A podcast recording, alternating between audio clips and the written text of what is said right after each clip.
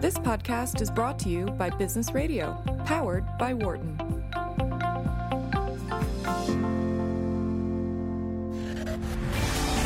You're listening to Marketing Matters on Business Radio, powered by the Wharton School.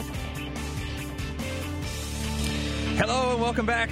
I'm Americus Reed, the Whitney M. Young Jr. Professor of Marketing here at the Wharton School of Business. We are live. This is Marketing Matters on Business Radio here at the magnificent institution called Wharton. We actually invented the concept of the business school. We create the knowledge that they write about in their cases. Oh, there you have it. I'm so We went to Wharton and we saw you coming a mile away. Well, w- guys, listen to me very carefully. We are the greatest business school on the planet. Uh, I'm working with a new sound engineer. I'm super excited to work with him. Jeff, what's your last name, Jeff?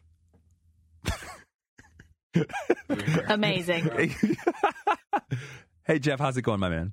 Good, good. My name's Jeff Simmons. Jeff Simmons, thank you, sir. I really appreciate it. It's a very complicated show here. I've got, I'm pointing to, I'm pointing, I want clips, I want sounds, I want music, I want all kinds of stuff going on. Uh, and so sometimes it gets a little bit uh, crazy, but I appreciate you, Jeff. Thanks very much. Uh, guys, listen to me very carefully.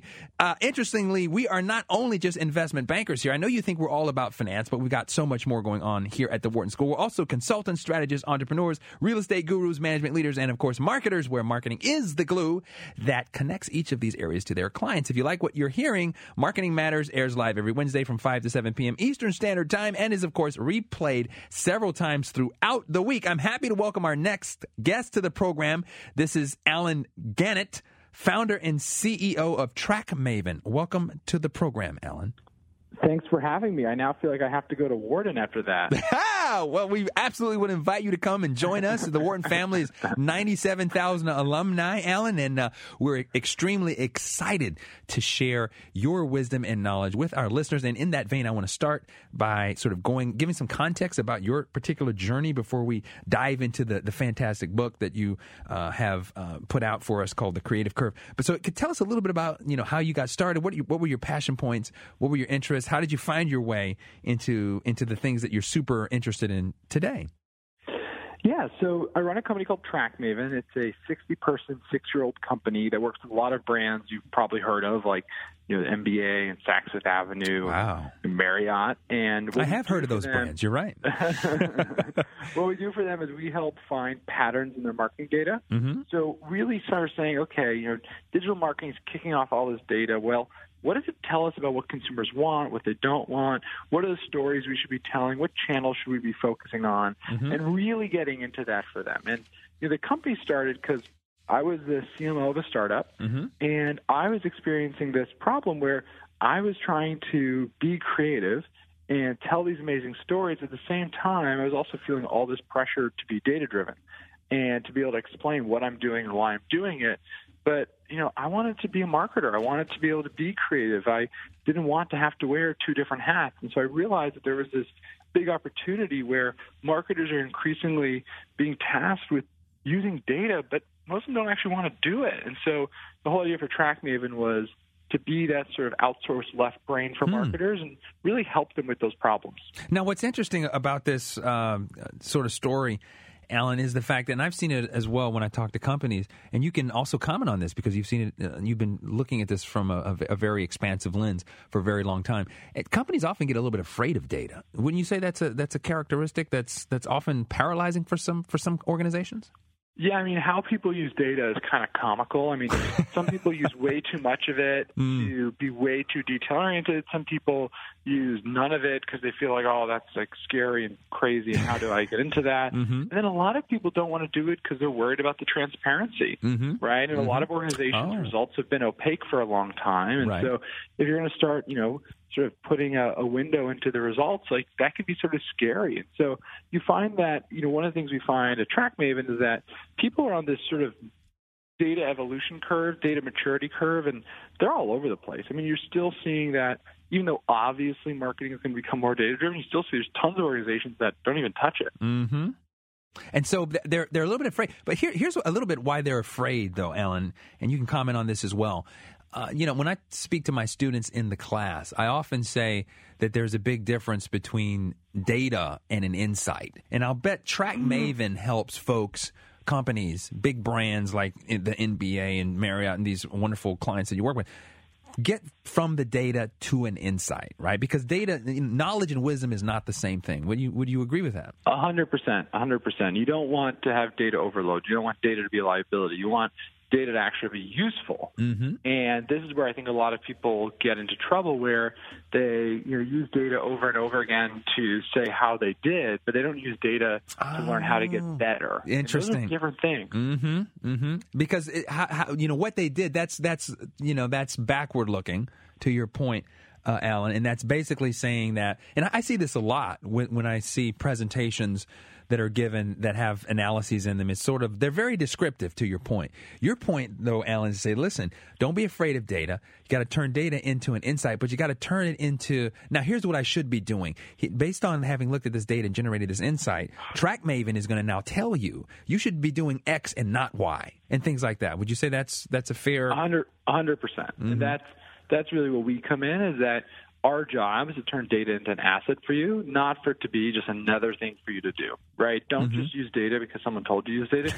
use data because it's actually going to get you somewhere. And Mm-hmm. that's really where I think a lot of brands are getting to, but it's taking time. It's it takes a lot of time. I think you you make a, an excellent point, Allen, especially with respect to. I love this term you use, the data evolution curve. Uh, tell me about some companies that are way out there on the frontier. Like TrackMaven, obviously, is, is part of this because they understand you and your colleagues understand that that data is an asset and the great. But what are the great companies that are really like on the cutting edge of uh, of data?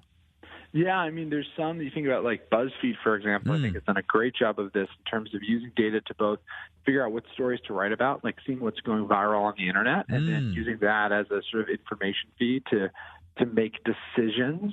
Um, I see I see, you see this a lot with. I think Marriott has done a really good job of. They have this social command center they built called M Live, where they're sucking in customer engagement data from across all their brands and all their properties and getting a real time sense of what's going on in their market and what they have to do to improve and what they have to react and respond to.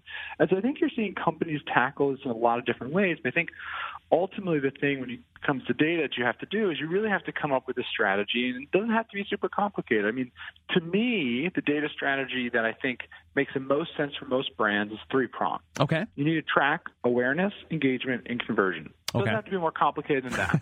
Those So- can be different systems. Those can be, you know, disparate technologies. But if you're a marketer and you're not tracking each of those, if you're over focusing on one, like if you just focus on conversions because it's all about ROI, which you hear people saying, Mm-hmm. well then you end up, you know, trying to get ROI from an audience that doesn't exist because you never built your audience, never built Mm. your brand. And Mm-hmm. so I think it's really about doing all three of those if you want to be effective. And so, how should so when you when you talk to companies and you help them in this journey, help them help push them down this data evolution curve, uh, Allen, how, how do you? I, guess you assert you know where they are in terms of their sophistication, and then you build out kind of a strategy that works well we- with, get, with with helping them out in that space. Talk a little bit about that.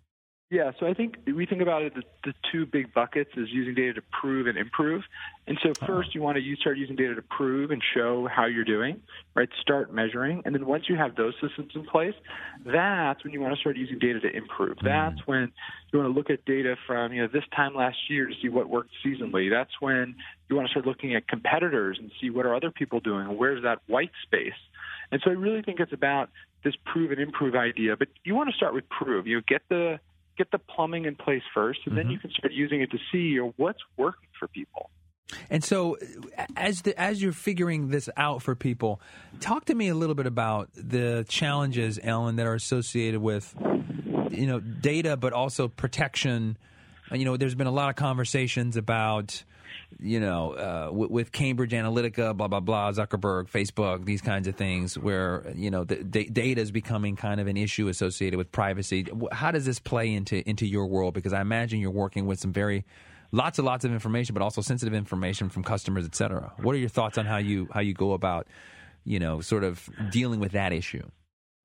Yeah. So basically, what you're seeing right now is that is that the basic social platforms are rethinking their data strategies, and the big shift that's happened is that in the past they made a lot of user level data available. Now what you're seeing is that that's starting to go away. So it's mm. getting harder and harder to learn about your audiences through these social platforms. They're still allowing you to you pull in any data you want about your own brand or your own marketing, or any of that stuff, which makes sense. That's what we focus on. We've never been really strong on the sort of consumer insight side of it. Hmm. But I think what that leads to is as a marketer, it's really about owning your own data set. And you know, Yes. in a world where Yes. everyone's sort of clamping down on data and you know they're creating more moats between it, like you need to own your own data. You need to have your own data. You need to have your own retargeting audiences. You need to have your own lookalike audiences. So I think as we see things like GDPR and as we see these sort of social networks make it harder to access and transfer data, Mm-hmm. brands have this imperative to start collecting their own data. Gotcha. And if you're not doing that, you're already behind at this point. You're behind the curve because your competitors are probably uh, doing this and, and probably gaining a serious competitive advantage over you, right, Allen? Oh yeah, I mean I know of some very large brands that have been investing a ton of money in building up their own audiences and their own um, sets of data that they're using for advertising and retargeting, all sorts of stuff. And you know, if you're if you're not already investing in that, you know, you're not you're not winning right now. Interesting. Allen Gannett, uh, let me uh, reset really quickly. Listeners, if you're just joining us, we are speaking with the guru on taking data and translating data into insights. The company is called TrackMaven. The guru is Allen Gannett. He is CEO of the company. We're talking about how to do this. Data is an asset. He's telling us, he's literally telling us, guys, that data is an asset, and you've got to get down the data evolution curve as quickly as you can. If you want to join this conversation, 1844 Wharton is the number. That's 1 942 7866. You might be out there building your company and wondering if you can do this, how to do this. Well, Allen's been doing it with TrackMaven and his colleagues for a long time. Maybe you want to call in and join this conversation. 844 942 7866. Now, Allen, talk to me about how you, I would assume, do you do you work with startups? Like, here I am and I'm just, I'm on ground zero. How do you, how do I do this perhaps if I'm under resourced?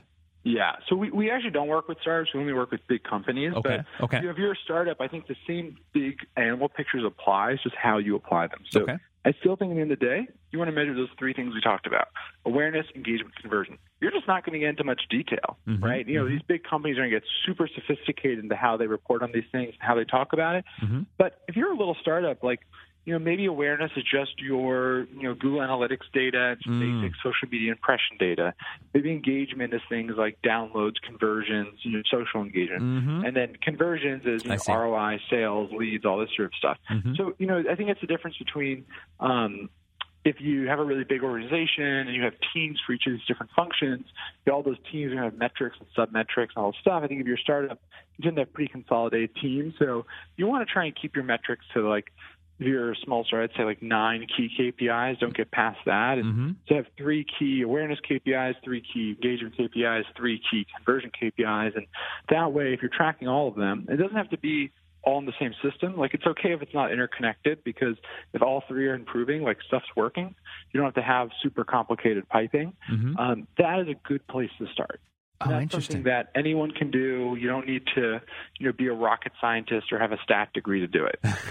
You're saying like you just got to go out there, you got to dive into that, and what's gonna the, the the logic is the same, right? Awareness, engagement, conversion, how you execute on it, and the level of complexity that you can engender as you dive into these three areas of sort of the the, the customer journey, if you will. Hundred Uh, percent. And and the fidelity is not going to be as good, but the fidelity doesn't matter as much, right? When you're not dealing with hundreds of millions of dollars, it's Right. okay if you're a few percent off here or there. That's correct. It's a, and that's what I always try to to talk about in my class, Allen. That's the idea. Like, what are we trying to? We're not trying to get to uh, perfect truth. What we're trying to get is better than guessing. Uh, and you know, having something that we can de-risk and get a little bit closer to likelihood of success. Wouldn't you say Totally. that's how we think about data? I mean, it's not try, it's not trying to get to perfection as as much as it's trying to get to practical meaningfulness. Yeah, I mean, if you focus on perfect data, your event, you're just not going to be able to have enough time to actually create the campaigns that move the needle. So, Mm-hmm, you know, don't become so data obsessed that you forget about your day job. That's I love that advice. Now I do want to turn now uh, to the book, uh, the Yeah. crea- the creative curve. Very excited about this, and talk a little bit about you know why you wanted to overturn this myth of the creative genius. Tell, well, first of all, tell us tell us the Yeah. the premise of, of the book. So the book is called The Creative Curve. It just came out about two weeks ago. Excellent. And the book is all about this idea of whether or not we can actually become more creative. Ah. And I've always been a person who's sort of at the intersection of the right brain and the left brain. Mm-hmm. And I've also always grown up with this idea that creativity is learnable. That's how I was raised, that's how I was sort of taught. And I realized probably about four years ago, talking to a lot of marketers, they would say, we talk about something and they'd say, well, yeah, I'm just not that creative. I have to hire an agency for that. Mm-hmm. And I was like, what do you mean you're not that creative? Like you can, that's a changeable skill. You can get better at it. Mm-hmm. And I realized that I was in this minority. I was one of, you know, a lot of people think that creativity is this fixed thing that you either have or you don't. You're either a, you know, prodigy or you're not. And I am at the end of the day still a stubborn guy from New Jersey in my heart. And so I uh, got a little frustrated and thought that, you know, this is a message that we really have to get out there, and we need to get marketers, entrepreneurs, and creators of all types to realize that, you know, when you read these stories of these great creative geniuses, Hmm. You have to look at them with a skeptical eye. And, you know, let's not take the sort of magazine cover approach. Let's look at the true history and science. When you look at those, you find there's a lot more there. And so basically the book is the first half of the book is sort of a one-on-one in the creativity history and stories and science. Interesting. The Okay. back half of the book is I interviewed 25 living creative greats across business, technology, art, Oh. music, food. I interviewed billionaires like David Rubenstein, Uh-huh. you know, Mhm. uh, tech titans like Kevin Ryan, Alexis Ohanian, Mm. and a lot of more folks, and basically explaining from their experiences what you can actually do to become more creative. Interesting. I want you to, to school us a little bit, Allen. Give me your definition of what creative is. What does it mean to be creative? Let's start. Let's start So- with that. Let's unpack that a little bit. No, this is a great question because people struggle with this, right? Mhm. You know, if you say the word creativity, they're like, oh, I get it. And they're like, well, how come when I throw paint on a canvas, it's not creative, but when Jackson Pollock did, it is, right? There's actually something more at work. Right. And so it turns out that academics actually have a really good definition of creativity. Mhm. So there's two types of creativity. There's what they call lowercase c creativity, which I think is a very cute name. Mhm. It's basically just creating something physically new. Mhm. And then there's capital C creativity. And this is what we all want. This is creating something that's both new and valuable. New Oh. and valuable. Okay. And the key word there is and because value, well, that's really interesting. Because value is a social phenomenon. What is Right. valuable is what we all agree is valuable. Mhm, So mhm. you get into this whole sort of contextual element around timing and social fabric and recognition and awareness and all these things that starts to unpack and unspool why Jackson Pollock is creative, but I'm not. Mhm. And so that's the really interesting part. It's all about the ability to create things that are both new and valuable. Gotcha. And your your argument is that let me let me ask you this, Allen, because there there's kind of this analogous logic that often exists in the world of I, I guess maybe even athletic performance, which basically says that you know you, you you see these people who are fantastic at what they do, right? So I'm gonna just take an example out of the sports world, Steph Curry, right? And you see he's the best shooter in the in the league. You you guys uh, have worked for the NBA, so I'm sure you're you're very much aware of the NBA's you know uh, promotional assets that they use. But anyway, so Steph Curry, you know, and you, you see this guy like, wow, it's amazing. What you don't see is the ten thousand hours of practice, right? You don't see the laboring to get to master the craft. I think there's a that there's a similar argument here. It's like you have to take on creativity and uh, getting better at it as almost like a mission, uh, a, a way to to to kind of become like just, to master something, and you have to kind of you have to believe that it's something that you can en- endow yourself with. Is this correct? Totally. And let's I want to hit on a couple points there. So yeah, I think sports are an interesting example. I think obviously with sports, there's an element of structural just stuff and like, you know, it's helpful to be tall. Mm-hmm. but even within sports, like there's still a huge amount that goes into the mastery aspect and even physical transformation. I mean, there's there are short NBA players, right? There's someone who's five six who's in the NBA. So there's mm-hmm. there's something more than just the structural component. So there is this element of developing talent, which is so interesting. And you brought up something which is a trigger word for me, which is the 10,000 hour rule. Mm-hmm. And the 10,000 hour rule is one of these most you know, repeated business mantras. It comes from a Malcolm Gladwell book, Outliers. And Yes. it's basically, for those who don't know, it's that with 10,000 hours of practice, you can become world class in anything. That's the idea. Mm-hmm. And you know, this is on one level a sort of optimistic message, and I agree with it. But what's dangerous about the 10,000 hour rule is that it actually gets the science wrong. So Hmm. that is based on research by Professor K. Anders Ericsson down at the University of Florida, who's one of the preeminent researchers when it comes to talent development. And I interviewed him for my book. And Oh, The quote he gave me is that you know Gladwell misread my paper. and Sorry, The Malcolm. issue- We're uh, very sorry. the, the issue is that I love the soundboard. Um, the issue is that there's well, there's two big issues. One is that 10,000 hours was the average across skills hmm. because some skills have more people doing them. Right, becoming a ah. world class piano player these days takes about 25,000 hours. Gotcha. Right now, there's also a hobby. People do digit memorization. There's tournaments. Mm-hmm. That takes about 400 hours to become world class, which kind of makes intuitive sense. Like, if more people have been doing something for longer, it's going to take more time. Gotcha. That's one issue. Hmm. That's actually not the biggest issue.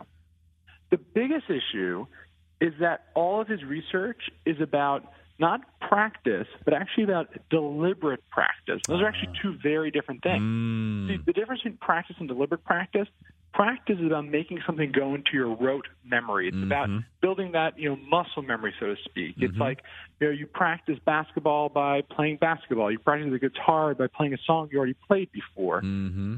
Deliberate practice is about taking a big skill and shrinking it into a really, really small micro skill, mm-hmm. and then practicing that skill over and over and over again, but keeping it at the front of your mind, keeping conscious at it, not letting it get into your muscle memory, mm. because that's how you actually get better. It's by mastering all the different small skills that go into a big skill. This is why you see, you know, the Kobe Bryants of the world do all these drills over and over again. It's like mm-hmm. I'm going to practice my three pointer from this spot over and over again. It's not just about playing basketball. It's about getting better at all the small parts so that the sum is world class. Hmm. And so the 10,000 hour rule is dangerous because it kind of tells people just do more of what you've done in the past and you'll mm-hmm. somehow get better. And like, no, you have to be very, very thoughtful and deliberate about how you develop yourself. Mm-hmm. And if you do that, you can become world class. Interesting. Translate this for me, Allen, into you know advice for marketers. So if I'm a marketer and I'm and I'm saying, "Hey, Allen, I, I'm worried about this," you know, becoming. I, want to be more creative. I'm buying into the premise. You know, tell me about how you would guide me and advise me on deliberate practice on how to do this. So I really think at the end of the day, a big part of marketing is really nailing timing mm-hmm. and knowing what's the right message at the right time. Mm-hmm. In the book, I talk a lot about timing and how to how to get that. And what I talk about is that you can actually be deliberately practicing your timing. And the way to do that is twofold. One, you have to consume more. So one of the things I found in my interviews is that these great creators are actually big consumers of culture. Oh. They you know, learn everything in their space. They read every single book. They watch every single science fiction movie, whatever it is. Mm-hmm. And this is what allows them to know what is relevant, what's not relevant. Oh, that's Because interesting. Mm-hmm. when you talk about creativity, you talk about things that are valuable, what you find is that when academics actually do the research, what you find is that the ideas we like aren't actually the radically new ideas.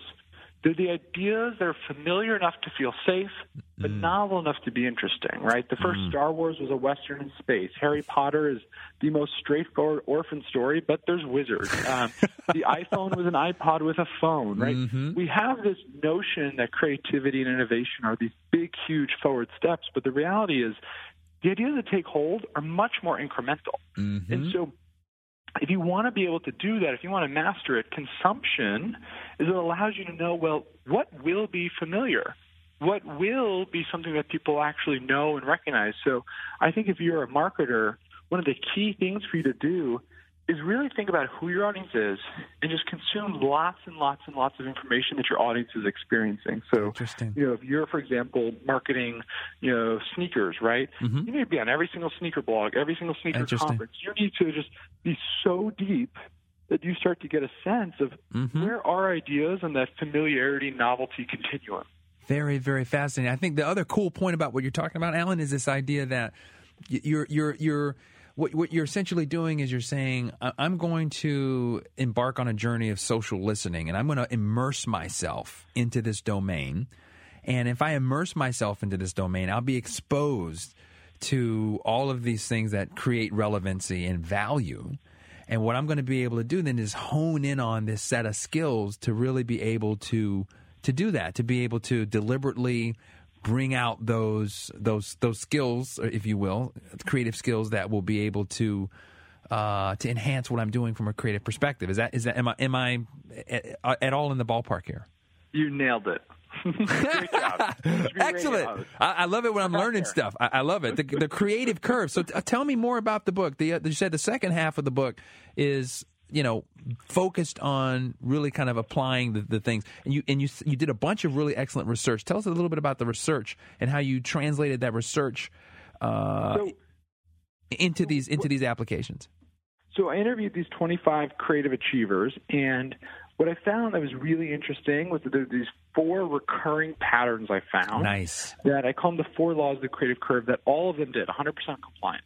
Okay. One of them we already talked about, which is consumption. Mm-hmm. I talk a lot in the book about why consumption is so powerful because it's the familiarity component is important, but there's actually other reasons why too. The second is that they all engage on in imitation. You know, we talk about creativity as the radical new, but mm-hmm. since familiarity is such a key component, imitation is actually a really big part of the creative process. And it's not plagiarism, mm-hmm. but rather it's learning mm-hmm. the structures of great work, right?